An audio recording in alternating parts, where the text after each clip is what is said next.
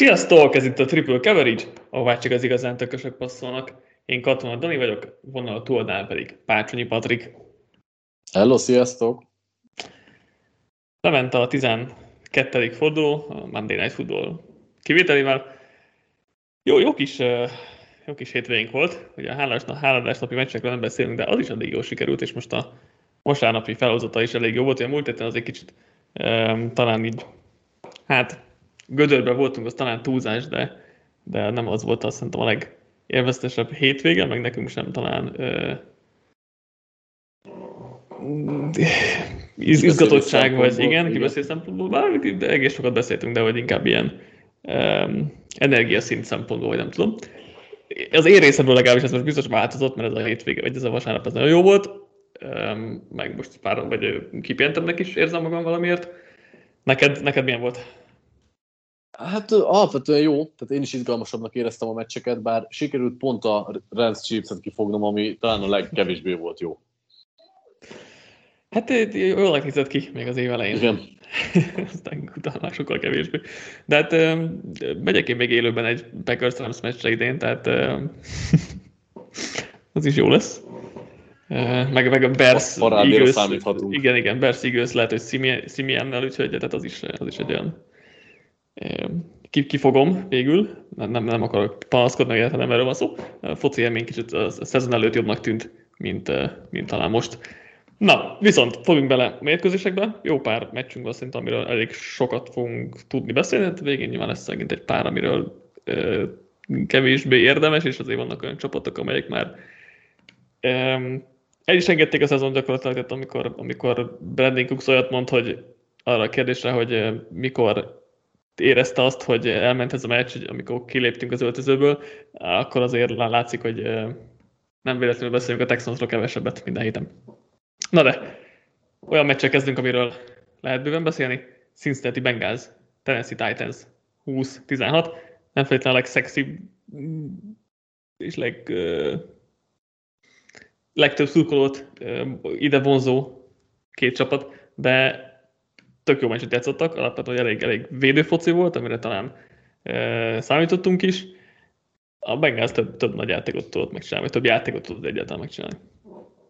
Szerintem két edzői szempontból nagyon jól felkészített gárdát láthattunk, és a Bengals részről ugye hiányzott két jó playmaker, a Titansnél meg igazából nincsenek is nagyon nagy nevű playmakerek, ennek ellenére egy igazi stratégiai harc volt, és a Bengals megint csak bizonyította, hogy edzői fronton egyre többet kell őket dicsérni, mert tudják alakítani a gameplanjüket akár ellenfélhez, akár kiesőkhöz, és szerintem ezen a meccsen is az volt, hogy szakítottak az eddigi dogmáikkal, és próbáltak úgy haladni, ahogy a leginkább lehet ezen a Titans ellen, mert azért tegyük hozzá, hogy nem könnyű, de meg lehet találni a fogást azért rajtuk is.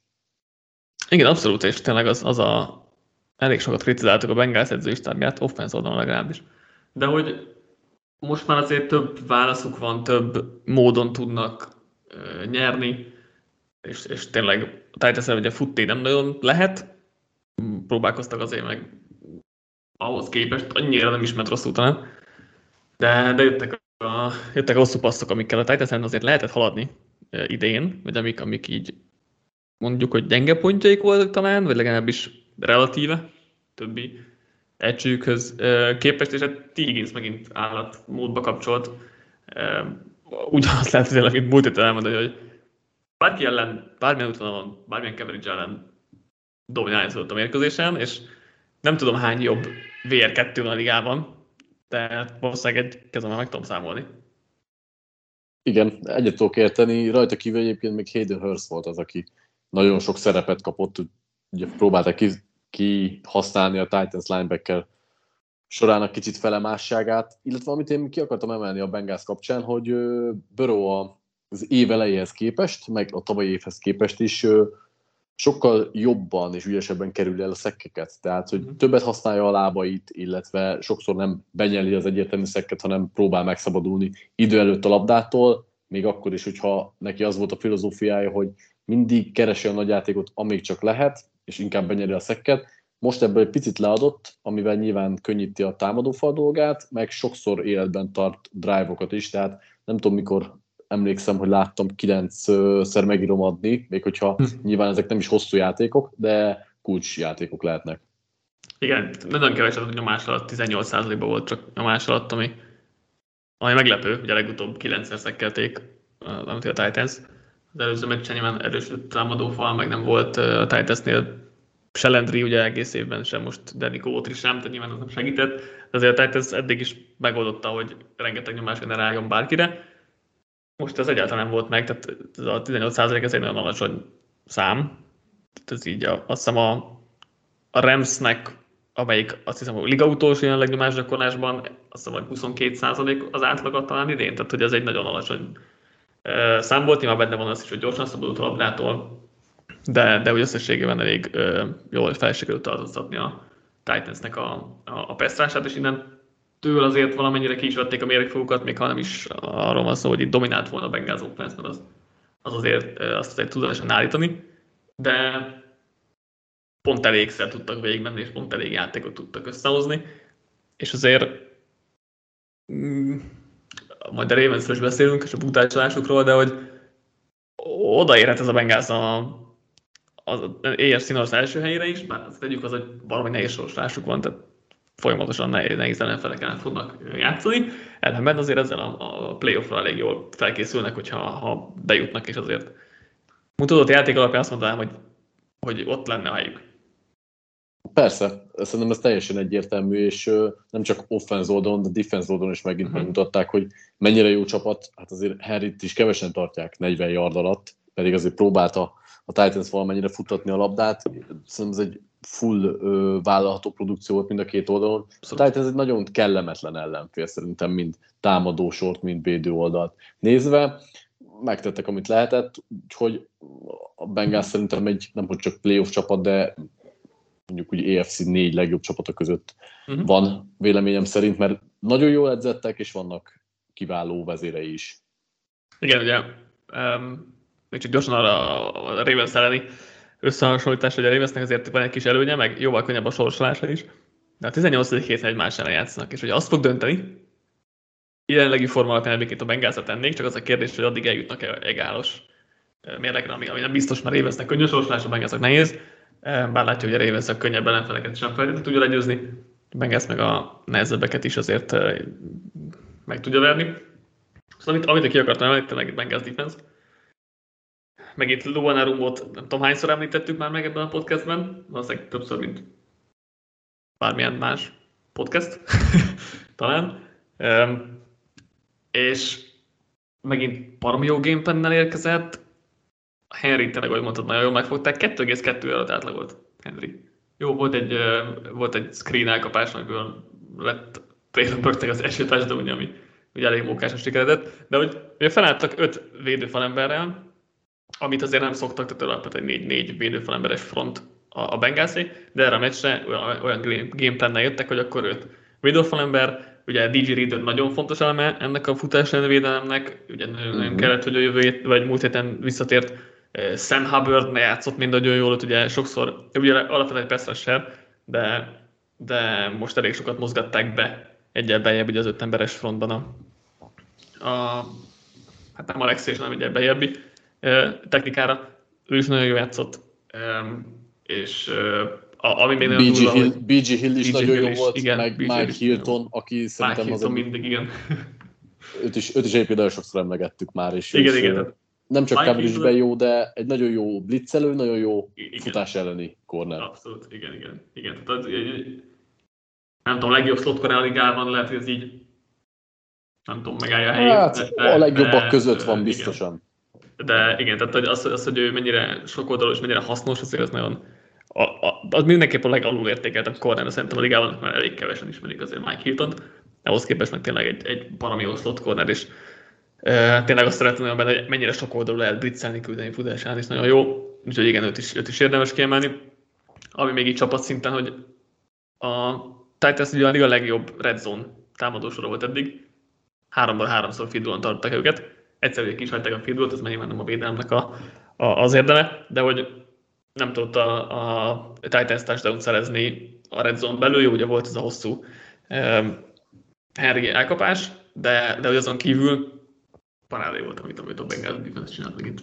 Abszolút. Titans oldalról meg igazából egy-két nevet akartam csak megemlíteni, ugye Treylon Burks kezd egy picit jobban kinézni, talán nyilván nem olyan magasságokba kell őt említeni, mint az legjobb első számú elkapókat, de hogy úgy szerintem kezd életjeleket mutatni, hogy lehet rá valamelyest támaszkodni, és ezen kívül meg továbbra is masszív csapat ez a Titans is, talán kevésbé tudnak megvillanni offenz oldalon, hogyha egy ilyen jó védelemmel találkoznak. Igen, ez azért az látszik, hogy offense oldalon azért eléggé limitáltak, és hát most volt ilyen furcsa mentális hiba, ugye a legvégén long snapper akadályozás vagy támadás, ami azért nem egy Titans-től megszokott hiba, és ez most így, hát nem mondom, hogy a győzelembe került, mert azt azért nem biztos, hogy egyáltalán biztos, hogy végigmentek volna még talán Hillék ott, nem tudom, másfél perc alatt, hogy mennyi maradt még vissza a meccsből, de hogy az egy olyan hiba volt, amit nem szoktunk meg egy Vrabel edzette csapattól. Két fun fact-et írtam fel még így a végére. A Titans 1-4 győztes mérlegű csapatok ellen, és az egy győzelmük is aztán egy csere irányító ellen jött, ha jól emlékszem, és 6-0 mérlegű, ugye negatív mérlegű csapatok ellen. Emellett Burrow 3-0 a Titans ellen, senki sem tudott még 3 meccset nyerni a Vrabel edzette Titans ellen, úgyhogy nem szemlelt volna a vereséget, úgyhogy ez is egy érdekes statisztika volt, legalábbis számomra. Menjünk tovább talán a legörültebb meccse, vagy legörültebb negyedre. Baltimore Ravens, Jacksonville Jaguars 27-28. Ugye itt az utolsó negyedben 33 pont született. 7 perccel a vége előtt még 9 ponttal vezetett a Ravens, de a Jaguars touchdown, Gus Edwards fumble, Jaguars field goal, akkor 1 ponttal megy ugye a Jaguars. Ravens TD plusz 2 pontos, Jaguars TD, és Doug Peterson neki ment a 2 pontosnak, és meg is csinálta. Egyrészt nagyon, tehát hogy good for you Doug Peterson, tehát ez igen, hogy azért így neki ment. Másrészt meg Trevor Lawrence valami jól játszott. Overall egyébként az egész Jaguar ez jó volt, szerintem úgy, hogy egy ilyent nem tudták használni, ami tök meglepő volt, és ennek ellenére is működött. Szerintem gyorsan kiesett egy ilyen, és akkor egy hasty yardra jött. Értettem. És ilyen kiegészítők tök jól játszottak, mint Zay Jones vagy Enyu, és nyilván Lawrence a legjobban, ahogy te is kiemelted. Nagyon-nagyon pontos volt, és most amiben jobb volt az egész Jaguars meg ő is, hogy a mérkőzés fontos szituációit megoldotta, ez nem volt jellemző ebben az évben azért. Igen, most jönnek a hangok, hogy jé, ügyes ez a gyerek, meg nem tudom, megérkezett Lawrence, de igazából Lawrence mindig is ez volt, tehát hogy meg volt benne ugyanez, és erre akartam is reflektálni, amit mondtál, hogy most kijött a végső pozitív eredmény, és most minden egyszerre volt jó, és sikerült a kulcs pillanatban is megcsinálni azt, amit eddig mondjuk csak a meccs nagy részében sikerült, de a végén vagy pont a redzóban meg nem, és ezért tűnik úgy, mintha most az új gyerek lenne ez a Lawrence, és a bye week alatt ez olyan tom. Másik ember lett, nyilván nem, meg túlzok is ezzel, de hogy eddig is jó volt Lawrence, most tök jól kijött minden, és tényleg most egyszerre működött minden, ami eddig azért nem volt jó, de amilyen labdákat dobált itt a kifejezetten a negyedben, de az egész meccsen a Hasty-nek dobott cover 2 hol shotja is gyönyörű volt az első TD-nél, de tényleg a negyedben meg 5-6-7-8 dobást ki lehetne menni akár egymás után. Tényleg gyönyörű volt az egész Jaguars negyedik. Abszolút, és ami nagyon fontos, ugye félig meddig ezt már az előző mondatomban elrejtettem, hogy Red Zone-ban voltak olyan játékok, amik nem csak jók voltak, hanem jól is voltak végrehajtva, és ide lehet sorolni egyébként akár a 2 pontos szituációt is. Ez hiányzott talán egész évben a Jaguars-tól, most meg tudták ezeket csinálni. És akkor beszéljünk a Ravensről. Bocsánat, még csak azt akartam, hogy ráadásul úgy volt jó Lawrence, hogy nem vették le róla a súlyt, tehát futójáték az azért nem volt, a Ravens elvette, és azért nyomás alatt is játszott, ha nem is őrülten sokat, de azért 4-szer szekkelték, odaért a Ravens időnként, szóval az abszolút így egy maga hozta ki, vagy magából hozta ki. Egyébként ez volt a Jaguars franchise első győzelme, hogyha az utolsó percben még 7 plusz pontos hátrányban volt. 183-at buktak egy zsinórban. Durva. Na, és akkor beszéljük a Ravensről. A védelem jó. Okay. A támadósor? Hú, Tehát, hogy Lamar tök jó, de hogy rajta kívül annyira nincsen senki, és a rendszer is borzasztó, hogy nagyon nehéz nézni ezt a Ravens offense, pedig azért tényleg Lamar Jackson olyan játékos, akiben szívesen nézem meg a meccseket, csak engem annyira zavar, hogy ennyire neki kell mindent csinálnia, és semmivel sincs kisegítve, hogy nehéz nem felidegesíteni magamat, főleg az ilyen Patrick Ricard screeneknél, múlt héten ugye már kiakadtam a Patrick Ricard Willy Routon, hogy akkor azzal játszunk, most egy screent próbáltak meg neki. Tehát, hogy nem tudom, mit remélnek. Tehát ez a 4 yardos haladás, ez valószínűleg a legjobb kimenetel volt egy 135 kilós játékosnak szokott screennél, és idején ezzel együtt már 12 targetje van Ricardnak. A rekordot a 135 plusz kilós játékosok között. Egyébként ő tartja 13-mal tavaly, tehát ez szét fogja rombolni ezt a rekordot idén, mert lesz a 20 targetje. Elképesztő. Nem értek. Az a baj, nekem az a bajom, hogy célpontok sincsenek, Andrews-t egyre jobban tudják semlegesíteni az ellenfelek, és a rendszer is rossz, tehát hogy tényleg ilyen játékokat kell valóban hívni, egyáltalán nincs kinyitva vertikálisan a pálya, pedig most még Deshaun Jackson-t egyszer-kétszer meg is találták. Deshaun Jackson a legjobb elkapja a Ravensnek, az mennyire szomorú. Sokat elárul, ez sokat elmond, igen. Szóval igen, nekem playhívás szinten nagyon sok problémám van ez a Ravens-szel, és az a baj, Lamarnak kell megoldani, ami nem jó.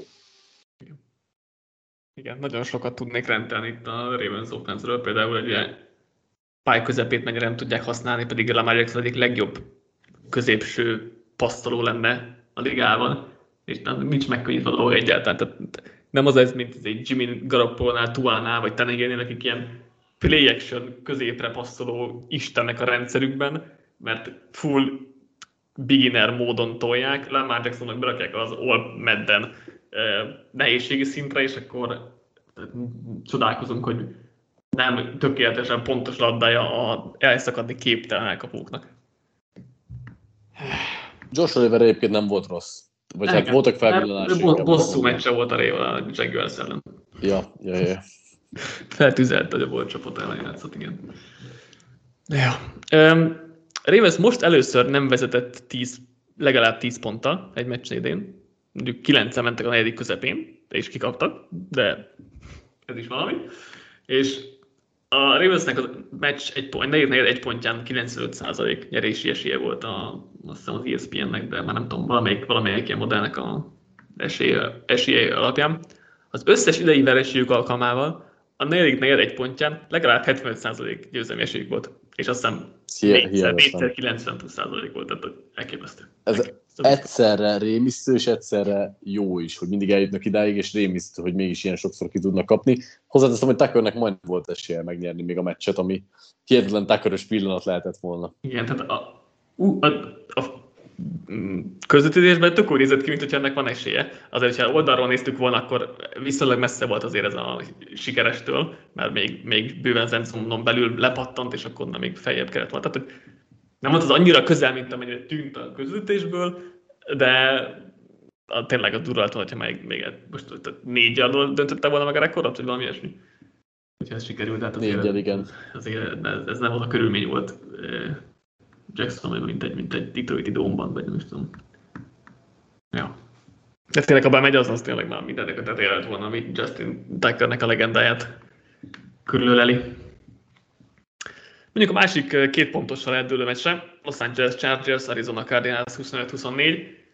Itt ugye Brandon Staley döntött úgy, hogy akkor neki megy a 2 pontosnak, és hát miért ne tenné, hiszen van egy Justin Herbertje, és hát van egy Mike Lombardia, akinek csak 2 yardos játékai vannak az egész playbookjában, tehát hogy ezt neki találták ezt a szituációt. Abszolút. Egyébként tőle azért nem olyan szokatlan, hogy ilyen szituációban neki megy, tehát hogy valahogy vártuk is. Idén nem szokatlan. Visszafogottabb idén maradjunk annyiban. Mindenesetre ez egy nagyon furcsa mérkőzés volt, mert amúgy mind a 2 csapat nagyon inkonzisztensen tud játszani, és hullámzó volt ez a mérkőzés is. Nem feltétlenül működött a futása a Chargersnek. Nyilván Herbert mellett ezt nem is kell mindig, de azért, hogyha nincsenek ott a legjobb elkapók a pályán, akkor azért Ecklertől sokkal többet várunk, és ráadásul a legtöbb futott yard a Herbert rendelkezett, ami igen. Nyilván a Cardinalsnak a futásvédelmét is dicséri, igen, meg azt is, hogy a Chargers futójáték aztán a legrosszabbja. Igen, meg sok ugye most azért sok csereszintű támadó falember is van most már előtte, nem könnyű. Nyilván ezeket kompenzálni kell valahogy, úgyhogy nehéz ezt a Chargers szerintem most hova tenni, legalábbis én nehezen tudom őket elhelyezni. Abszolút szerintem is, azon kívül, hogy Herbert nagyon jól játszik, Keenan jó, Ekeler is jó, de igazából elkapásoknál tud kitűnni, mert hogy a fal nem tud neki blokkolni, és így tényleg nagyon rossz az egész futójáték. Nem sok minden pozitívot lehet elmondani. A Derwin James még nagyon jó, de hogy a védelem is megint borzasztó volt futás ellen, tehát James Conner 120 yardot szerzett, aztán ez volt a 2020 közepe óta az első 100 yardos meccse, jól emlékszem. Az is sokat mondó azért. De igen, nehéz hova tenni a Chargers, mert ha hátrányban vannak, akkor egyébként most is ment a játék, mert a Herbertnek volt egy olyan időszak, hogy 18 sikeres passz, 159 yard, 2 TD-ért. Ekközött azt hiszem egy futásuk volt összesen. És ezek így tudnak menni, de hogy az így időszakos, hát egy negyedig ez tök jól ment, gyakorlatilag egy negyede volt a Chargersnek, amíg ilyen jól tudott játszani, meg a végén sikerült levezetni a game-winning drive-ot, de hát az is negyedik próbálkozásra, tehát a Cardinals 3 3 and out puntot produkált 7 pontos vezetésnél. Konkrétan, hogyha egy first down-t megcsinálnak ebből, akkor megnyerik a meccset, mert 3 teljesen nulla drive-ja volt a Chargersnek az utolsó előtt. Igen, a Hopkins tudnám kiemelni egyébként a Cardinalsból is egyedül, aki megint elképesztő elkapásokat mutatott be. Ugye visszatért Brown, és voltak targetjei, de azért nem dobtam el hajam tőle.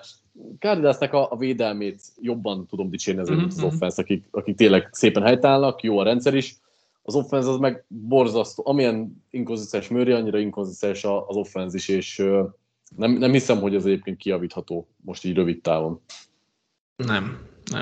Hát és ugye a meccs után is volt ott a Kyler Murray nyilatkozat, hogy a 4. és 1-es interceptionről kérdezték, és hát azt mondta, hogy hát, meg voltunk baszva, síma ügyileg. És az nyilván most ugye ez jó összefoglalás a szezonutnak. Igen, és ugye ez nyilván szarul hangzik, és nem úgy értette, hogy az egész meccsen meg voltak baszva séma ügyileg, csak azon a játéknál, ettől függetlenül egyébként az is igaz, hogy az egész szezonban is megvannak, de hogy onnan a játéknál ugye úgy nézett ki, hogy 4. és 1, konkrétan fél yardot se kellett tenni.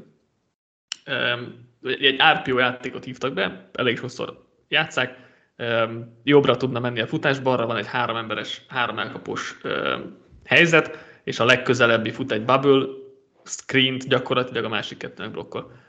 A Chargers konkrétan úgy állt fel, hogy egy darab safety se volt hátul, mindenki ott volt a vonalon, plusz hogy ott voltak a 3 elkapón gyakorlatilag, bár az egyiket egész jól elrejtették, hogy nem álltak oda az elkapóhoz, és kicsit későn ért oda a VR, hogy pontosan tudták, hogy mi fog jönni, a futás részét azt full levették, tehát ott esélytelen lett volna haladni, hogy Murraynek alapvetően jó döntés volt az RPO-nál a paszt választani, de hogy oda meg olyan simán odaértek a bubble screen-es elkapóra, hogy tök esélytelen volt bármint, és akkor utána feldobta a Hopkinsnak, hogy hát ha lesz belőle valami, és Derwin James húzta le.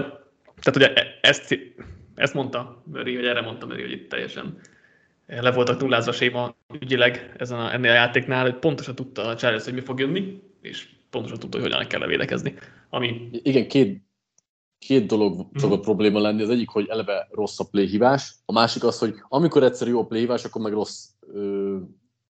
rosszul választ mondjuk Murray, vagy akár a futó az adott playben, úgyhogy sok helyen el tudják rontani. Hát igen, ez a Cardinals szezonjának és a sztoria lehetne. De tök jól, hogy csinálják a Hard Knocks-t, nem néztem még sajnos, majd nem tudom mikor lesz megint, de egyébként biztos, hogy érdekes dolgokat lehet abból kiszűrni, bár úgyis megvan vágva, meg ki vannak belőle, de biztosan igazán jó része. Igen, azért előre tudtuk, hogy ez nem egy nagyon pozitív Hard Knocks lesz a Cardinals szemszögéből. És hát nagyon várjuk, hogy mi lesz itt, milyen változás lesz a Holtzonban, lesz-e bármi, vagy próbálnak ugyanezzel tovább menni, mert ez elég vicces lenne. Mindenesetre ugye itt Sean Paytonnak van ilyen, hogy vagy a Chargershez, vagy a Cardinalshoz menne, főedzőnek vannak ilyen hangok. Meglátjuk, ki rúgja ki a főedzőjét a kettő közül. Lehet, hogy a Cardinals nyert ezzel egy Sean Paytont, ezzel a vereséggel, nem tudom, majd kiderül. Ez még a Holtzon zenéje. Mondjuk a hosszabbításos mérkőzéseinkre, Tampa Bay Buccaneers, Cleveland Browns 17-23, ugyebár hosszabbítás után. Tom Brady mérlege, hogyha az utolsó két percben legalább 7 ponttal vezet, a meccs előtt 218-0 volt, most már 218-1. Nagyon furcsa, mert nem gondoltam volna onnan már, hogy leadják ezt az előnyt, és nem nyerik meg. Nem nézett ki feltétlenül úgy a Browns, hogy föl tudják törni még egyszer a Buccaneers defense, és hát kellett hozzá hiba is, alapvetően a hosszabbításban is. A futójátéka még úgy, ahogy működött a Brownsnak, Chubb megint csak zseniális volt, rengeteg kontakt utáni yardot hozott, ami kellett is, mert szerintem azért a Buccaneers védelem egy picit így alulértékelt, és elfelejtjük, hogy ez az egység nem annyira borzasztó, nem a liga legjobbja mondjuk, de hogy alapvetően jól dolgoznak itt Davidék, viszont Chubb szerintem nagyjából tudott haladni ellenük, nyilván a támadó falat is kell dicsérni, és lehet is dicsérni, akik szépen felvették arcot a Buccaneers-szel, viszont hát Brissettel a passzjáték az nagyon esetleges, és hogyha nincs itt az a hiba ott a végén Cooperen, akkor inkább ez egy döntetlen meccs volt, szerintem minden szempontból. Igen, Browns oldalán maradva, ugye scriptet játékok azok megint nagyon mennek, nem tudom, tehát hogy valószínűleg Kevin Stefanski valahol legjobb ilyen nyitó drive-os edző, megint TD-t csináltak. Ki lehetett menni Jacoby Brissettnek a blokkját Antoine Winfield-en, az elég szépen sikerült. Utána a Buccaneers is jól indult, és utána 2,5 negyedik gyakorlatilag semmi nem történt a mérkőzésen. Kis túlzásra, és akkor negyedik megint, jó, akkor most már valaki döntse el a meccset. Ugye a Browns első és második TD-je között 44 perc telt el, játékperc. Ez a negyedik meccsük idén, ami legalább ennyi perc volt, és az első győztes egyébként.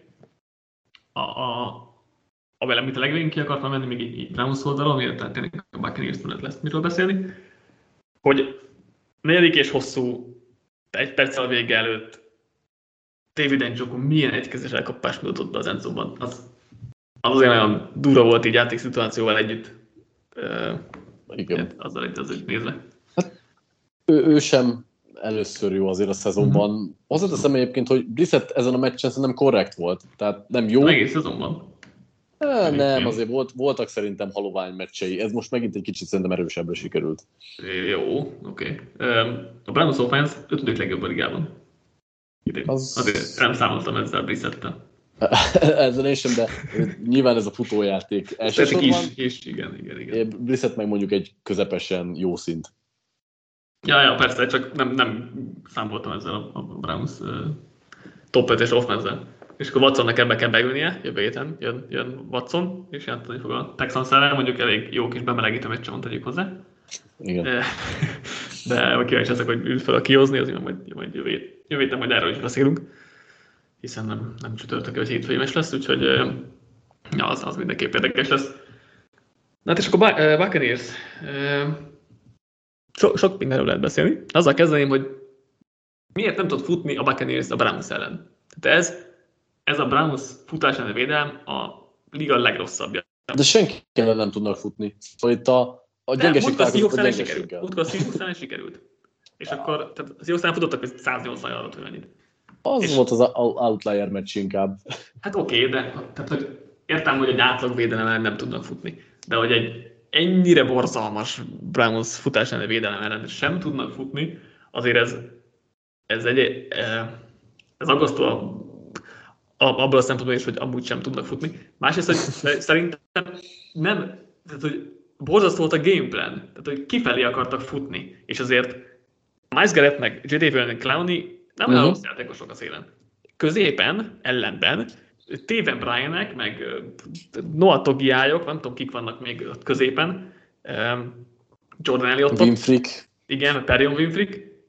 Ott nincs senki, aki meg tudná fogni a futást. Linebacker sorban szintén nincs senki, aki meg tudná fogni a futást. Erre kifelé akarnak futni. Ráadásul úgy, hogy óvoszú koromban is nagyon-nagyon gyors laterál, tehát kifele odaér az ilyen futásokra, akik megint remek meccse volt. Játszott koromban? Nem, bocs, igen, már visszatért, bocsánat. Játszott. Igen. Volt, és jól is játszott. Igen. De ugye tényleg az a játékos, aki ellen, tehát hogy ellene pont lehet középen futni, mert kicsi, és nem veszi fel a blokkokat jól. És nagyon, tehát hogy ahogy a Ravens-szel, ugye a Buccaneers szerint sok problémám van offense oldalon, mert tényleg ez egy szimpla gameplan dolog, hogy a Browns ellen középen akarsz futni, és nem szélen. Ez egy full, egyszerű, logikus dolog, amit nem értek, hogy miért nem ezzel próbálkoztak. Az egyetlen logikus magyarázat lehet, hogy ugye a belső támadófaluk gyengébb, és nem feltétlenül tudja megnyitni annyira a lyukakat, de a Browns ellen meg lehetett volna próbálni. És hozzáteszem, hogy egyébként... Tristan Wirth megsérült, hogy ez jobb szélen, tehát hogy akkor már jobb szélesen volt. Az egyetlen jó játszó támadófal embert megsérült. Igen, úgyhogy igen, nagyon sok probléma van a Buccaneers coachinggal offense oldalon. Nem voltak play-action játékok sem, Sziók szerint tök jól mentek a play-action játékok legutóbb, akkor most azzal ne próbálkozzunk. Te azt is érted egyébként, hogy miért a 48 éves Julio Jones-szal futtatnak end roundokat? Hát nem, de az legalább működik. Tehát, hogy Julio-nak szerintem van 4-5 futás idén, mindegyik 10 plusz jardos volt talán most, ezt így fejből hasonlítésre nem mondom, de nagyjából. Tehát az legalább működik. De amúgy igen, tehát nekem is furcsa az elgondolás, de jobban működik, mint a... De lehet hogy lehetnek ezek 40 yardos játékok. Ez lehet. Ebben nem gondoltam bele valóban. A másik problémám a Buccaneers edzőistában, az Todd Bowles kapcsán van. Hogy, hát, nézzünk két szituációt. 4. és 2 az ellenfél 30 yardosán. Milyen opcióid vannak? Tesz sorrendben, légy szíves őket. Ja, azt hittem felsorolsz most. Ja nem, most gondoltam, mi játszunk egyet, hogy te sorolom, 4. és 2 az ellenfél 37 yardosán, milyen opcióid vannak, és melyik a helyes döntés szerinti sorrendben tedd őket, légy szíves sorba. Hát elég sok opciód van, de egyébként én 4. és 2-nél szerintem Predinek a kezében adnám a labdát, és vagy Godwint, vagy pedig Mike Evans-t benném. Ennél egyszerűbb dolgokra gondoltam, hogy neki mész field goal-t rúgsz, vagy pántoz. Ja, én azt hittem, hogy milyen játékot. Hát csak ennél egyszerűbb dolgokra gondoltam. Ja, neki megyek. Field goal-t rúgok, és utána pántolok. Így van. Hát delay of game és pánt.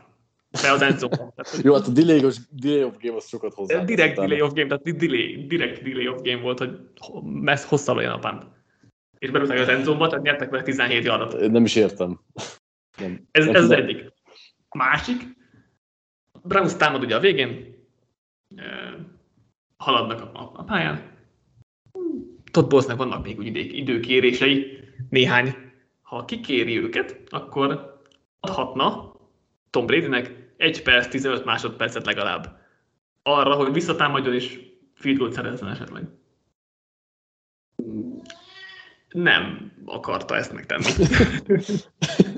Érthetetlen igazából egyébként. Olyan, mintha mentálisan lenne edzői fejekben is baj. Tehát nem értem. És a meccs utáni interjúban így látszott, hogy Bowlesban is fel sem merült, hogy ott időt kérjen. Tehát, hogy meg sem fordult a fejében, hogy ilyet lehet csinálni egy ilyen szituációban.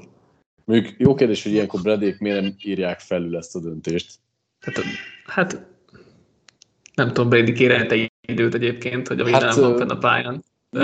Jelezheti szerintem, az de biztos. Persze. Igen. Szóval amellett, hogy tényleg főedzői és game management problémák, play calling és game planning problémák vannak edzői oldalon, tehát igen. Ezt most kirenteltem magam itt a Buccaneers edzőistámból is, mert nem volt. Megyünk a másik hosszabbításos mérkőzésre, Las Vegas Raiders, Seattle Seahawks 40-34, ez is hosszabbítás után. A Raiders mindössze a második csapat lett 1990 óta, amelyik egy meccsen 275 passzolt és 275 futott labdát is szerzett. Josh Jacobsnak volt egy 303 scrimmage yardos franchise rekordos meccse, amelyet ugye Bo Jackson és Marcus Allen is futkározott a Raidersben, tehát ez nem egy kis szó, hogy Jacobs tartja most már ezt a rekordot. Nagyon-nagyon szórakoztató meccs volt egyébként, és tényleg az látszik, hogy Jacobs, amikor elkapja a fonalat, és sokat tömik labdával, akkor brutálisan jó dolgokra képes. Még akkor is, hogyha egyébként a 229 yard az a végén abból a 86 yardos TD-ben jött össze, de hát nyilván ugye ezt mindent bele kell számolni, szóval miért vonnánk ki. Hát nem tudom, a védelmek hol voltak ezen a meccsen a pályán, de nem sokat tettek hozzá. Nem is számítottunk azért rájuk, különösebben. Igen, de azért nem feltétlenül gondoltam, hogy ilyen könnyed mérkőzése lesz például Jacobsnak, mert szerintem egyértelmű volt, hogy azzal kéne megnehezíteni a Raiders dolgát, hogy a futójátékot kiveszik, és ugye akkor van egy Adams, akit fogni kéne, senki más, mert nem tudom ki most utána a legjobb elkapó, de McHollins, és ehhez képest nem sikerült a Seahawksnak elvenni a futást. Persze nem az erősségük, többször beszéltük, de több függetlenül is nagyon ki lehet emelni, akik talán keveset beszélünk, hogy a Raidersnek a támadófala is ezúttal egészen szépen és jól dolgozott, ami nagyon-nagyon fontos volt. Ugye Kár is kevésszer került a földre, pedig a Seahawksnál az néha időszakosan működött legalább a passzrás, úgyhogy a Raiders edzői stábot offenz oldalon most azért mindenképp dicsérném, mert egyrészt odaadták Jacobsnak a labdát, másrészt tök szépen sémázták ki támadófal gyengeségeit, harmadrészt pedig nem rontották el a meccset, és ez nagy szó. Seahawks egyébként pont a másik útvonalat választotta, mint ahogy te gondolkodtál volna. Ők úgy gondolták, hogy akkor leveszik Adamst, és futást meg talán megoldják valahogy. Hát nem jött össze, ugye az utolsó, ugye a véletlenül TD-nél is így volt, hogy gyakorlatilag a safety az Adams felé mozgott el, és nem tudott visszaérni a futásra. Úgyhogy igen, Seahawks itt hát talán elkalkulálta magát, de lehet, hogyha a futásra mennek rá, akkor meg Adamsnek van óriási napja, és úgy oldják meg, ezt nyilván sosem tudjuk meg. Mindenesetre az látszik, hogy ez nem volt egy jó döntés, így ezt a taktikát választani. De azért összességében a Seahawks defense tényleg így volt egy fellángolásuk itt a szezon közepén, és azt hittük, hogy akkor egész sok, tehát meg tudtak javítani dolgokat, de ez most megint inkább egy szezon elejé Seahawks defense-hez hasonlított leginkább. A defense abszolút, de offense oldalon továbbra is jó és szép dolgokat lehet elmondani.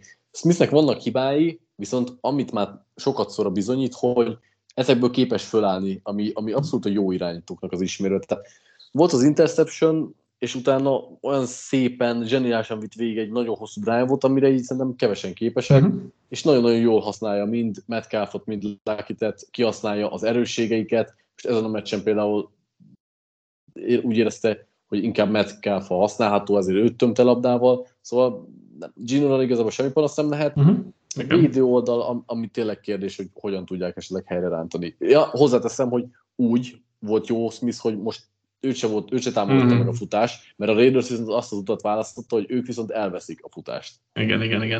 Igen, Gino-t megint nagyon jó játszott, és most már nem lehet nem komolyan venni, tehát hogy most már ott tartunk. Ugye beszélgettetek Chesterrel itt a irányító kategorizálásos podcastben róla is. Én nem látom, hogy nem adnak neki szerződést a Seahawksnál. Ezt mondom, hogy megérdemelten egyébként, mert top 10 végig szinte játszik. Beszélünk. Hát, ezt nem tudom megmondani, most nem 50 millióról nyilván. Top 10 QB szerződés, mondjuk a tizedik? Azt mondjuk, mindjárt megnézem. 30 millió feletti szerintem. Mindjárt megnézem, ez pontosan mennyiben van. Azért, mert ez még értem, hogy nem lehet elmenni mellette, de azért mégiscsak még mindig egy fél szezonos teljesítményről beszélünk, és nekem még mindig vannak ilyenkor kételjeim. Tehát akkor inkább rakok rá egy franchise-teget is, tudom, az rohadt nagy összeg, de legalább csak egy évet szívok be vele. Körkezés 35 millióval tizedik egyébként. Na, hát valami olyasmit akkor. Azt gondolt, hogy olyasmit kell kapnia? Igen. Szerintem... Csücskös. Főleg úgy, hogy amit Chester is beszéltük, hogy ugye húzhatnak egy top 5-ös QB-t. Hát... igen. Nem hiszem, hogy jobb lesz, mint Gino. Nyilván most pénzügyileg is az egy másik kérdés.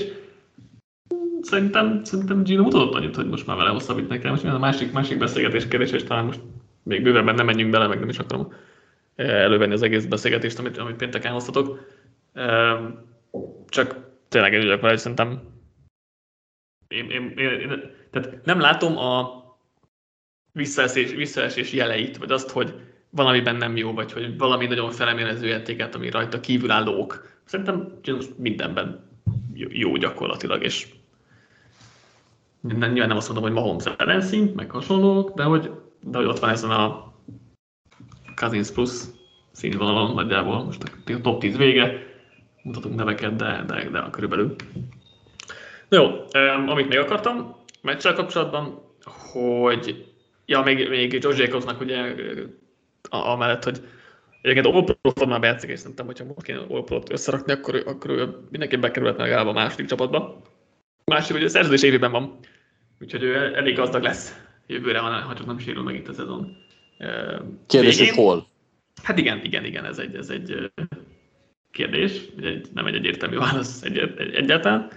Másik Max Crosby, meg óriásit ment. És ugye Seahawks ugyanazt teköljeit dicsértük, hát most Abraham Lucas megölte gyakorlatilag, nem tudom, terrorizálta egész meccsemet. Amit ellene csinált, az már majdnem büntet volt. Tegyük hozzá, hogy azért nem Lucas az első ebben a szezonban, tehát... Ez így van, persze. Ha van egyetlen fényes pont ebben a védelme, akkor az ő, és ezt most is mutatta. Igen. Még Josh McDanielsnek akartam kiemelni a furcsa döntéseit. Ugye 6-5 átlagolt a földön a Raiders, és akkor 4. és 1-re az ellenfél 7-3-osán nem akart neki menni. A legvégén, amikor ugye döntetlen volt, és azt hiszem, hosszabbításban volt, és nyerni lehetett volna, akkor 56-os field goalt rúgatott Carsonnal Seattle-ben. Biztos, hogy jó, hogyha Nathaniel Hackettet akarja valaki másolni? Nem tudom. Nem. Ő nyert a Raiders, tehát megúszta, mert nyert a Raiders, de hogy nem biztos, hogy ezek jó döntések voltak. Vasárnap esti rangadó, Green Bay Packers, Philadelphia Eagles 33-40. Elég fordulatos vagy hullámzó mérkőzés volt, hogy Eagles vezetett az elején, Packers visszajött, megint Eagles, és akkor megint a Packers jött vissza. De hát az Eagles itt futó rekordokat döntögetett a mérkőzésen, 363 előtt tettek meg a földön 1975 óta, tehát 7 csapat volt erre képes az Eagles-szel együtt. A Packers-szel 1978 óta nem futottak 300 yardot sem, pedig azért a Packers nem a futás védelméről híres. Meg volt 5 darab 20 plusz yardos futása, és az Eagles nekem az utóbbi 5 évben a legtöbb. Egy meccsen Hurts is az első negyedben 100 yardnál tartott, és akkor 153-mal fejezte be, azt hiszem, megsemmisítették itt a Packersnek a futás elleni védelmét. Ez egy nagyon szórakoztató mérkőzés volt, mert mind a kettő védelem egy picit ilyen soft zone-ba védekezik. Az Eagles szokott ezen változtatni, de ma nem feltétlenül tudott, és nyilván kellettek hibák is az Eagles részéről, hogy ez egy hosszú ideig szoros találkozó legyen, de én végig úgy éreztem, hogy az Eagles ez kézben tartja ezt a meccset, és ők a jobb csapat. Ráadásul úgy nagyon nehéz valaki kell játszani, hogy 363 yardot, még kimondani is brutális, amennyit futnak. Nagyon szépen vette egyébként észre az Eagles edzőstáb, hogy Hurtsnek a lábaira talán jobban lehet most a Packers ellen építeni, mert elég sok direkt futás volt Hurstől, ami amúgy nem megszokott a szezonban, és nagyon jól működtek is ezek. Most azon felül, hogy a futójáték alapvetően is működött, de az, hogy Hurst-et így beépítették, az azt mutatja, hogy az Eagles edzői stáb az most fölkészült konkrétan erre a meccsre, és hát ez már így egy kegyelemdöfés volt ennek az amúgy is széthullóban lévő Packers D-nek. Igen, azért volt, amikor elővették azért a Hurts futásokat, voltak a meccsek, ekkora, de most már azért jó pár. Ennyire nem, ez igaz. És a Hurts is mondta, hogy ott voltak a területek, ő meg szerezte a yardokat. Ilyen egyszerű a foci néha. De egyébként igaz, online dominált, hogy a Packers védőfal mennyire, belső védőfal mennyire borzasztóan gyenge futásán, és hát nyilván most Devon Drakemvől se volt a linebacker, sorban nem segített. Azért Quay Walker újoncként azért nem, amúgy sem futásnál védekezés az erőssége, de hogy egyedül meg aztán végképp nem. Úgyhogy tényleg egy óriási mismatch volt az egész. De én azért, mikor visszajött, tehát ott gyorsan két Eagles turnover, meg visszajött a Packers ott legára az első fél időben, azért néztem, hogy azért még ez még meleg is lehet, hogyha most összehozunk megint egy ilyen Commanders elleni turnover párbajt, akkor az még kicsit meleg is lehetett volna. de ezt végül is sikerült elkerülni.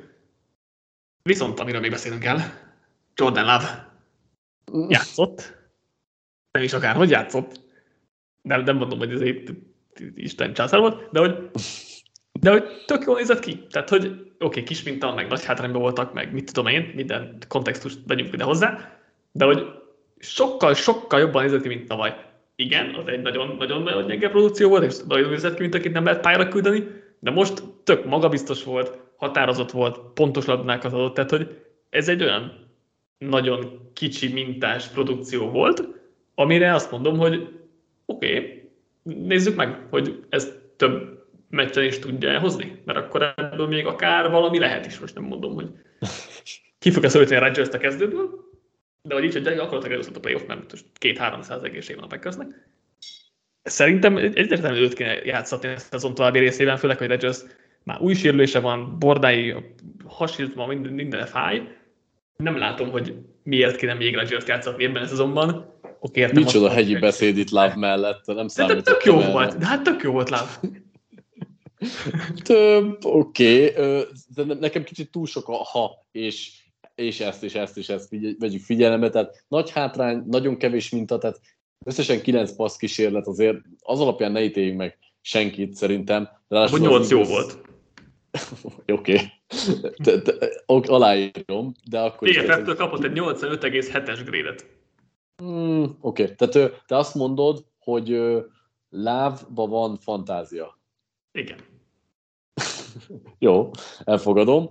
Én azt mondom, hogy nagyon kevés volt az, amit láttunk, és nem hiszek neki ennyi idő után. Az egyetlen valid érv, hogy ő játszon, az nálam egyedül az, hogy Rodgers-nek a sérülését nem kockáztatnám, és elment már a szezon, hogy esetlegesen még ez még csúnyább legyen, de azon felül én nem sokat láttam lábban, nyilván ki lehet próbálni, aztán majd meglátjuk.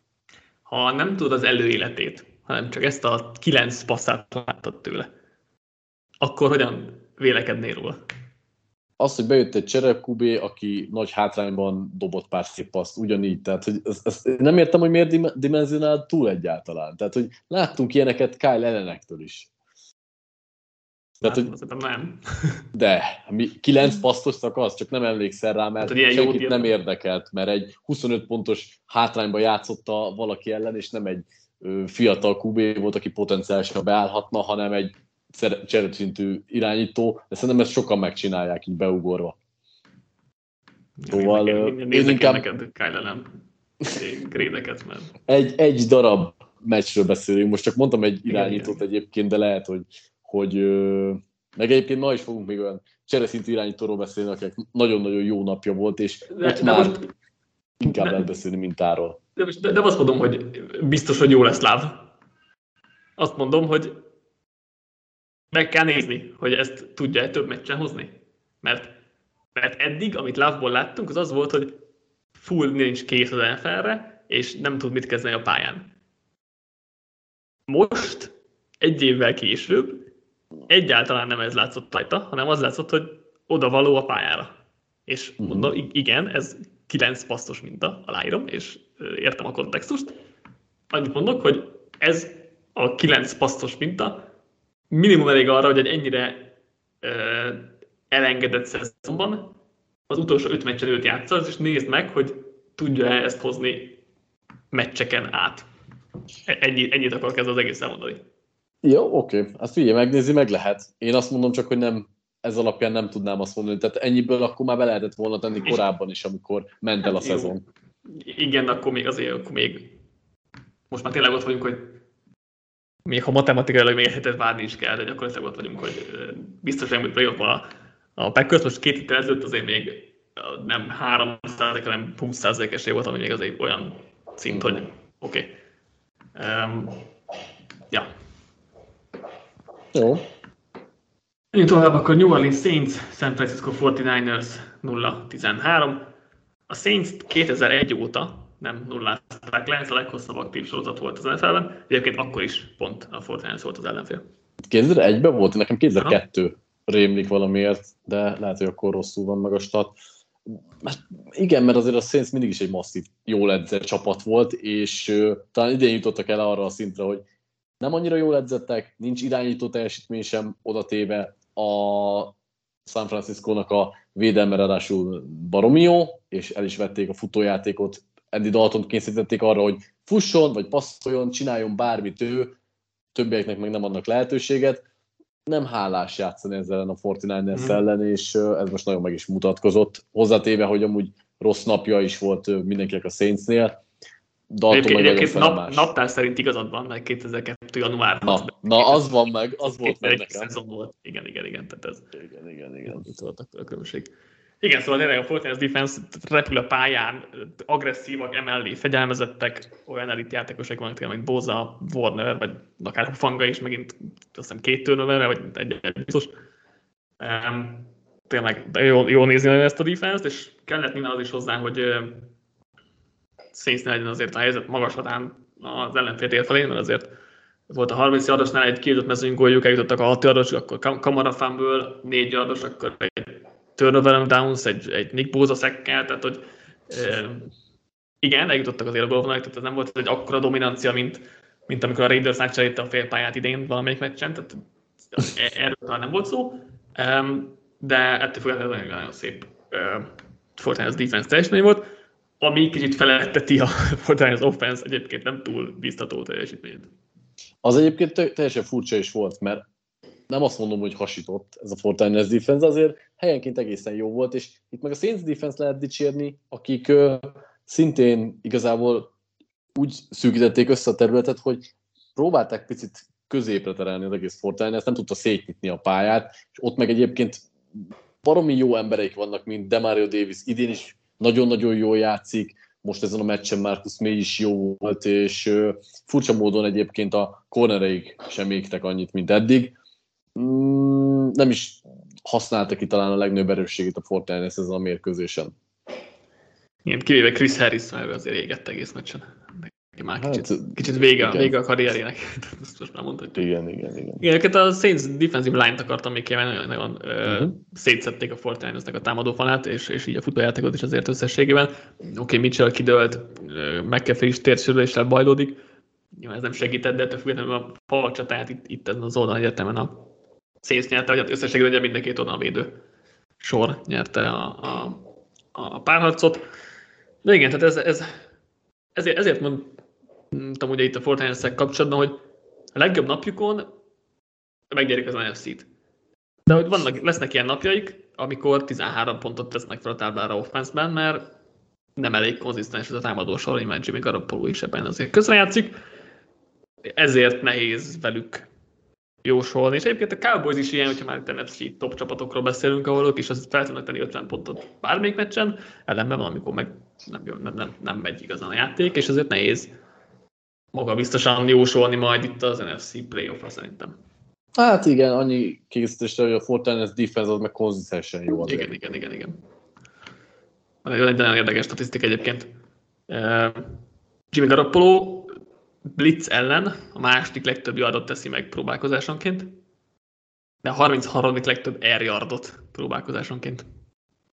Ami azt jelenti, hogy rengeteg elkapásutani yardot szerez a 49ers, és ez egy ilyen jó kis Shanahan statisztika igazából, hogy mennyire jó számai vannak Garoppolónak itt yards per attempt és hasonló dolgokban, de hogy mennyire nem rajta múlik ez. Menjünk tovább, Chicago Bears, New York Jets 10-31. Hát Zach Wilson nem kapja vissza ezt a kezdőposztot egy hamar, mert Mike White 28 passzával 22 sikeres volt, 315 yardért, 3 touchdownért.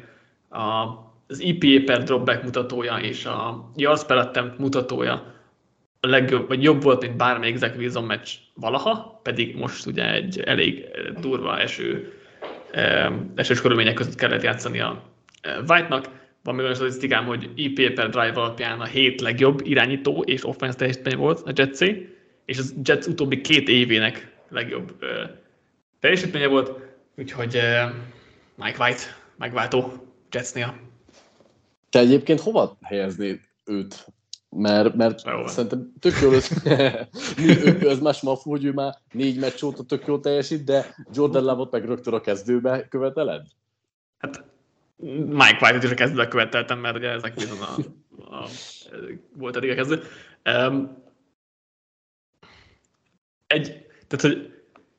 Jó, Mike White-ban azért láttunk már rossz meccset is.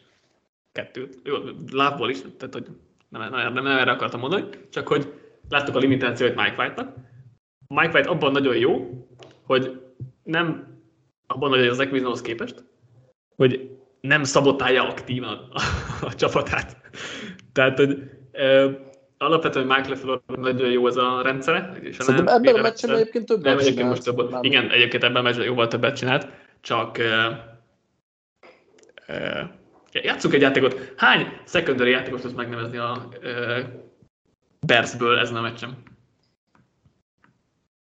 Ez nagyon szép kérdés, ugye nem volt Briscoe és Gordon, ez egy nagyon fontos aspektusa a meccsnek, mert mind a ketten nagyon jól teljesítenek, és szerintem ez ezért fontos ebből a szempontból. Nem, de igen, tehát Gordon az nem, de ott tudott lenni ő is. Szerintem Gordon nem edzik jól, de Briscoe igen. De egyébként már secondary-ből ugye Eddie Jackson ott volt, vagy csak simán Cornerra? Hát secondary-re gondoltam, de Eddie Jackson is hamar kiesett a meccsen, tehát inkább azért valami 10-valahány snapja volt, azt hiszem. Mert amúgy nyilván egyébként legtöbb ember csak Jalen Johnson tudná megnevezni, mint cornerback, szerintem. Nem mondtad safety-t is. Vagy Kindle Wildort, aki amúgy szintén kezdő, csak gyengén játszik. Igen. Kettő?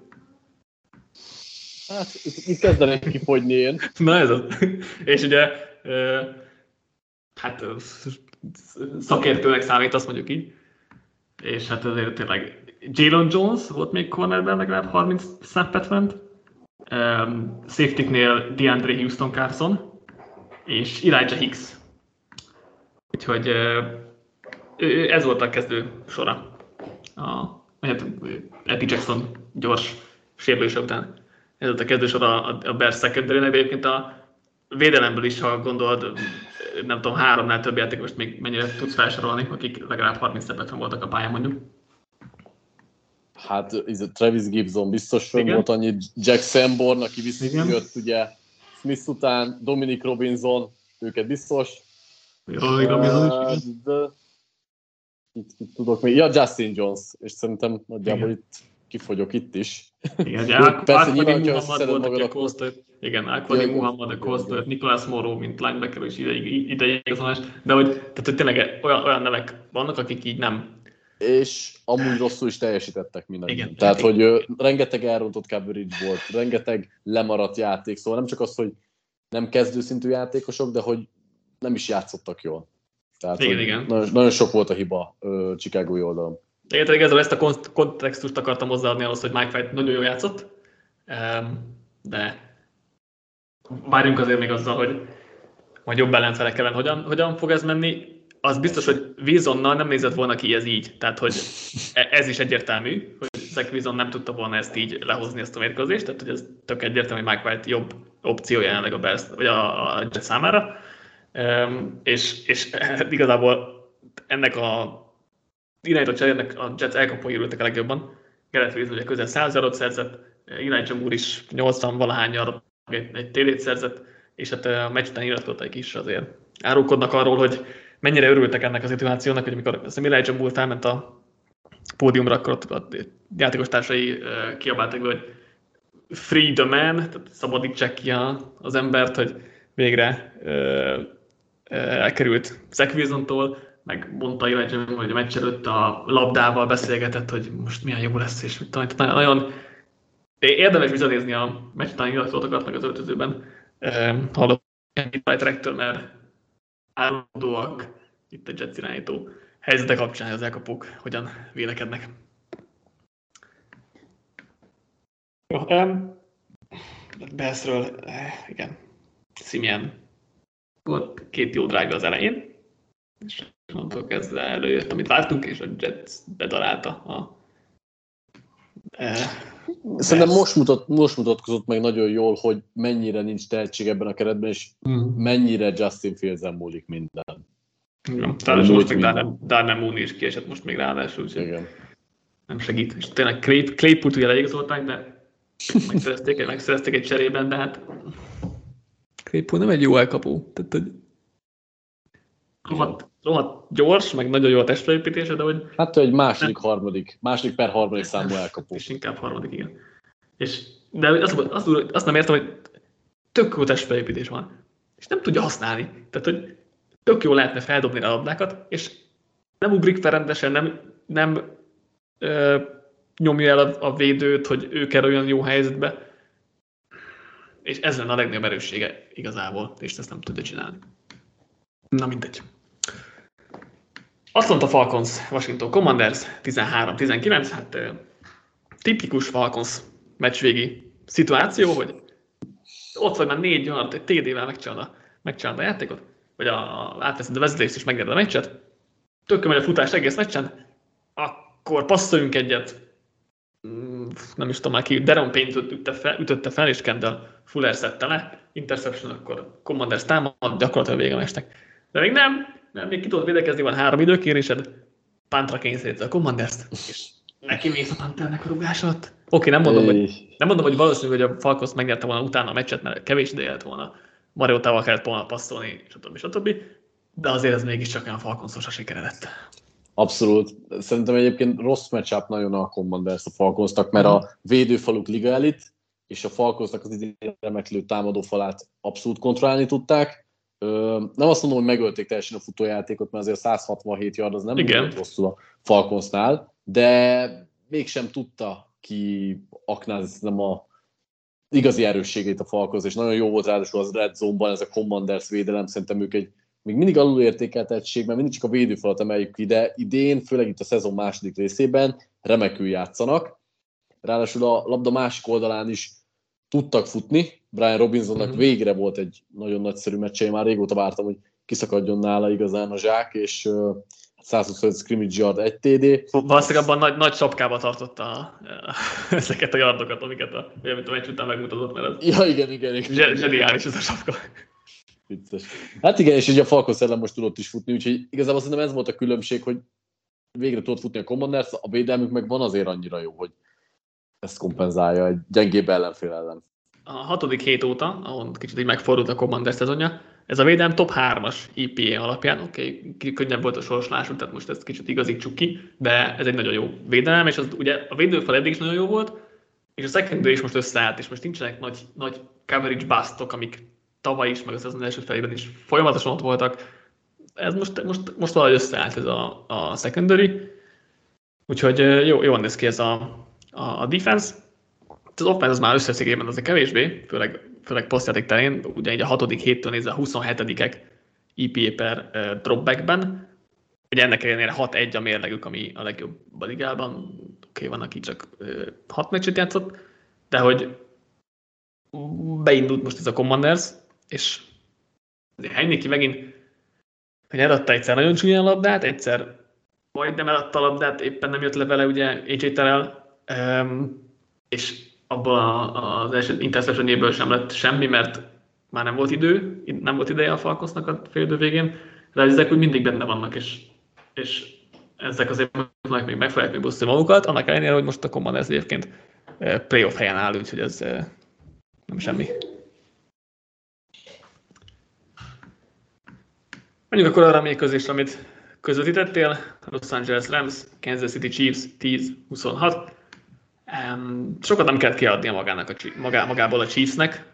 Igazából olyan kicsit nekem ilyen komolytalannak tűnt az egész mérkőzés hangulata, de lehet már csak úgy álltam neki az egésznek, hogy jó, hogy Bryce Perkins-el mit akar itt a Rams, de hát igen. Félig meddig igazad van, bár belülről egy picit talán ennél jobbnak tűnt. Én annyit tennék csak hozzá, hogy védőoldalon a Rams azért alapvetően jól felkészült. Tehát folyamatosan csak 4 emberes rás volt Mahomeson, mindenkit hátradobta a coverage-be, és jól el is vették a zónákat, és zónázott nagyon sokat a Rams szokásához híven, viszont néha Kelsey-re rádobták Ramsit, aki az első TD-nél megégett, viszont azon kívül úgy egész korrektül kivette a klasszis tight endet, és nem feltétlenül tudtak haladni Mahomesék, ugye az utolsó 2 pontszerzés is egy ellenfél térfélen szerzett labdából született, viszont hát támadó oldalon ez a Rams offense eddig is pocsék volt, most meg Perkins-el igazából semmi esély nem volt rá, hogy olyan játékokat hívjanak, amit a Chiefs ne tudja könnyedén összecsukni. Az volt az egyetlen esélye a Ramsnek, vagy az lett volna, hogy kihasználják azokat a momentumokat, amiket a védelem és a specialty ad nekik. Ugye az meccs elején Sky Moore megint elfondított egy labdát, és abból nem sikerült pontokat föltenni, ez kulcsfontosságú volt. meg volt egy fake punt, amit Dixon nagyon szépen megdobott, viszont ebből sem sikerült később pontokat föltenni, hát ezekre mind szükség lett volna a Rams oldalon. Igen, abszolút, de tényleg most. Ugye 11. különböző támadófallal álltak fel az idei szezonban, hogy nem véletlenül rengeteg nyomás, és hát tényleg Perkins-el most nem lehet, nem lehet járni ezen a felben, tehát ez egy olyan dolog, amit így el kell fogadni, hogy itt a Ramsnak nincs semmilyen győzelmi esélye igazából. Most igen, hogyha a special teamben csinálnak 2 TD-t, meg a védelmi 2-t, akkor persze, de hogy azért gyakorlatilag itt a támadóstól az nem fog tudni haladni, és most még Allen Robinson sem játszott, ugye, tehát tényleg aztán jó, ő sem volt egy nagy szám idején, nem arról van szó, de hogy most már tényleg senki nincsen, se a kopófronton, se a támadófalban, tehát az offense most már tényleg nem nagyon találunk ennél rosszabbat a ligában. Amit még ki akartam állni. Nem is tudom, hogy merre van kiút igazából, tehát hogy ezt nehéz megmondani, hogy idén már sem erre, csak ugye ezt pedzegettük, lehet, hogy nem is érdemes most már beszélni róla, hogy merre tudnának tovább mozdulni. Igen, ez már jövő évi projekt, és hát akkor lesz egyszerű dolgok, pikkek és pénz hiányában, de majd meglátjuk ebből. Mi lesz, tényleg most megint nem menjünk bele, mert megint hosszú lenne ez a téma is. Amit még ki akartam állni, 2 dolog, vagy 3 egész, Mahomesnak az red zone interceptionje azért az elég csúnya volt. De igazából most ez belefért, meg... Hát el akarta játszani a szokásos null-look passzot, de azért az neki sem annyira könnyű mindig. Igen. A Chiefs újoncok jól néztek ki, McDuffie is, Karaftis is, még Sky Moore is a szokásos, tehát offense-ben, special teamben még mindig nem tudom miért játszhatják, és Pacheco is egyébként még mindig egész jól fut, úgyhogy a Chiefs újoncok jól néztek ki. Kelsey pedig most már neki már legtöbb elkapottja adja a tight endek között az első 11 szezonban, úgyhogy neki ez a 11. szezonja, és újoncként nem volt elkapása.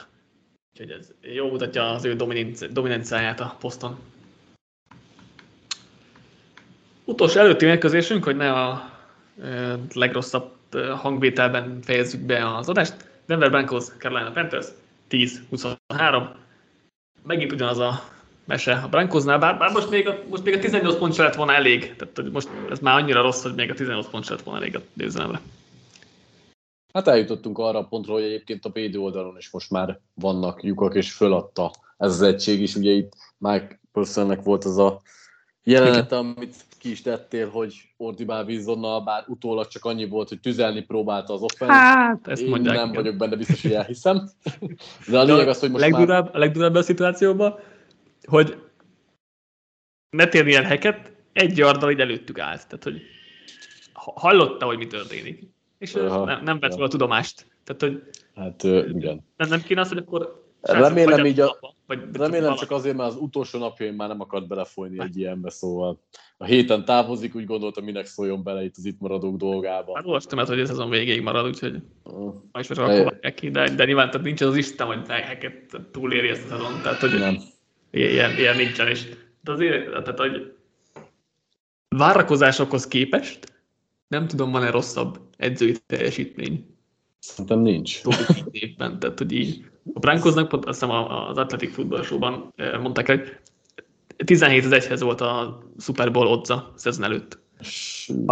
Az utóbbi 10 évben azt hiszem, hogy talán Freddy Kitchens volt az egyetlen one and done edzőtötök egy év után kirúgtak, akiknek nem 100-1 volt legalább az odds-a. No.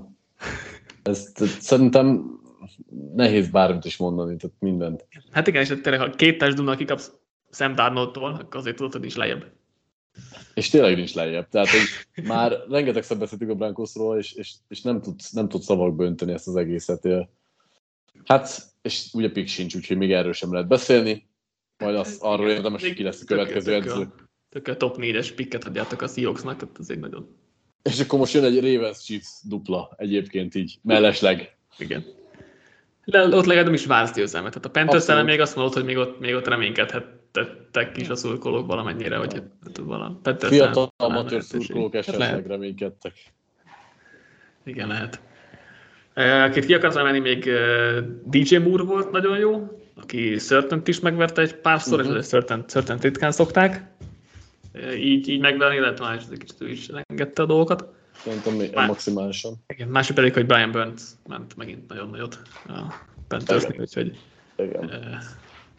őket egyénileg mindenképp ki lehetett emelni, és Darnold meg egyébként teljesen korrekt volt egy-két nagyon szép passza. Nem mondom, hogy extra volt, hogy bármi, de nem volt borzalmas. Igen, ezzel egyet lehet érteni, de tényleg a Panthers szerintem kijött egy olyan konzervatív gameplan, hogy ne veszítsék el a meccset, és a Broncos ellen ez idén maximálisan elég általában. Abszolút. Zárásként Houston Texans, Miami Dolphins 15-30, ami sokkal bemutat a Texans oldaláról, mint a félidei 30-0 egyébként. Hát a Dolphins addig vette komolyan ezt a mérkőzést. Hát igen, abszolút. Nagyon helyesen. Félidőben 19-3 volt a First Down-ok aránya, 287-32 a yardok aránya. Ugye Kylernek volt egy borzasztó interceptionje, volt Jordan Aitkinsnek egy fumble-je, amit visszaadott a Dolphins, és ahhoz képest, hogy 30-0 volt az eredmény, meg ez a Dolphins franchise történetek a második legnagyobb félidei előnye. Egyébként a 2015-ös szintén Texans elleni 41-0 volt az első. Annyira nem voltam elégedett a Dolphinsszal. Legalábbis... Nem akartak többet beletenni. Azt jelenti, hogy nem tudtak futni. Tehát, hogy a passzjáték megint szuper volt, és ez még mindig nagyon jó. Futni nem tudtak, ami egy Browns-hoz hasonlíthatóan borzasztó Texans futásányi védelme ellen, szerintem egy kicsit aggasztó jövőre nézve, hogy ez jobb csapatok ellen hogyan fog menni. Eddig sem ment annyira a futás. Azt vártam, hogy azért egy ilyen rossz futásányi védelme ellen azért Jeff Wilson-nak jó napja lett, ugye meg is sérült. De ez hiányzott, és ugye Teron Armstead megsérült, és több hetet ki fog hagyni, ami azért aggasztó, mert nélküle a támadófal azért elég problémás volt az utóbbi időben. És Tuának is volt ott egy nagyon horrorisztikus jelenete, amikor alatta maradt a lába, és utána már egyértelműen takaréklángon égtek azért, nehogy még több sérülést beszedjenek. Onnantól kezdve csak ez volt fontos. Értem a konszernjeidet, viszont szerintem ezt nem vette annyira komolyan ezt a meccset, és simán elrendezték mégis. Nem bosszus voltam, mert volt olyan fogadásom, hogy félidő legalább 16,5 pont, meccs legalább 34,5 pont. Félidő 30, nagyon jó vagyok 30-nál, nagyon jó vagyok félidőben. Ja, azt ott is maradtunk. Texas meg 6-at vesztett egy zsinórban, utóbbi 7 meccsén nem szerzett 20 pontot sem a csapat. És hát nem Kyle Allen a megoldás Davis Smith helyén. Sejtettük. Micsoda surprise. Igen, úgyhogy jövő héten játszhatnak Watson ellen. Valószínűleg ez lett nekik a Super Bowl-juk. Úgyhogy... amúgy tényleg, az egy érdekes meccs lesz, most így mondom. Hát ilyen szempontból bár nem tudom, hogy ez a Texas bármilyen ellenállásra képes-e? Tehát ha egy kicsit jobb csapat lennének, tehát nem ennyire mindenki alatt, hanem itt 1/5 szinten, akkor azt mondom, hogy még meg is nyerhetik azt a meccset, mert mindent beleadnak, mert Watson ellen valószínűleg ez lesz. Azért túl rossznak tartom ezt a Texans-t, hogy még ezt tudják kompenzálni, vagy nem is tudom. De igen, olyan szempontból mindenképp egy érdekes meccs lesz ilyen szempontból. Ennyi voltak a mai adásunk. Cold Steelers-re akarsz tippelni? Egy alacsony színvonalú, kevés pontos találkozót tippelek. Igen, ez várható. Tudtam úgy például, ugye legutóbb nem tippeltek, aztán előtte az Eagles Commanders volt ilyen egy szavas... Abszolút. Jól mellé ment. Úgyhogy lehet, hogy akkor ez egy igazán... Nekem igen. Az csak jó, hogyha reggel fölkelek, és egy 35-32-es mérkőzést kell visszanéznem, szóval... Igen. Hát akkor így várjuk ezt a Steelers-Colts szupermegot, és a Colts-at jövő héten is prime time-ban nézhetjük, úgyhogy szerencsés az emberiség. Igen, de már csak kevés van a szezonból, közeledünk a playoffhoz, úgyhogy értékeljük azért, próbáljuk értékelni. Így van. Köszönjük, hogy velünk tartottatok, legyen így legközelebb is. Sziasztok! Sziasztok!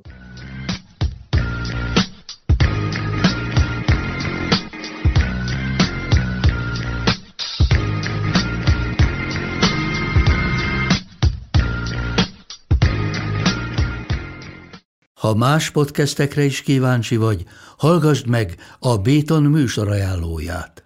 El tudod képzelni, hogy a podcastet, amit éppen most hallgattál, fél év múlva már a mesterséges intelligencia generálja? Mi sem. De ha érdekel, eljötte már a gépek lázadása. Hallgass bele az Embertelen Podcastbe. Orsós Lajos vagyok, a műsor házigazdája. Egyelőre még élőben.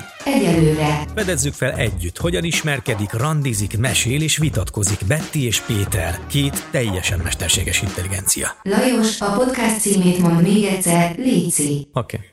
Embertelen Podcast. Ez a műsor a Béton közösség tagja.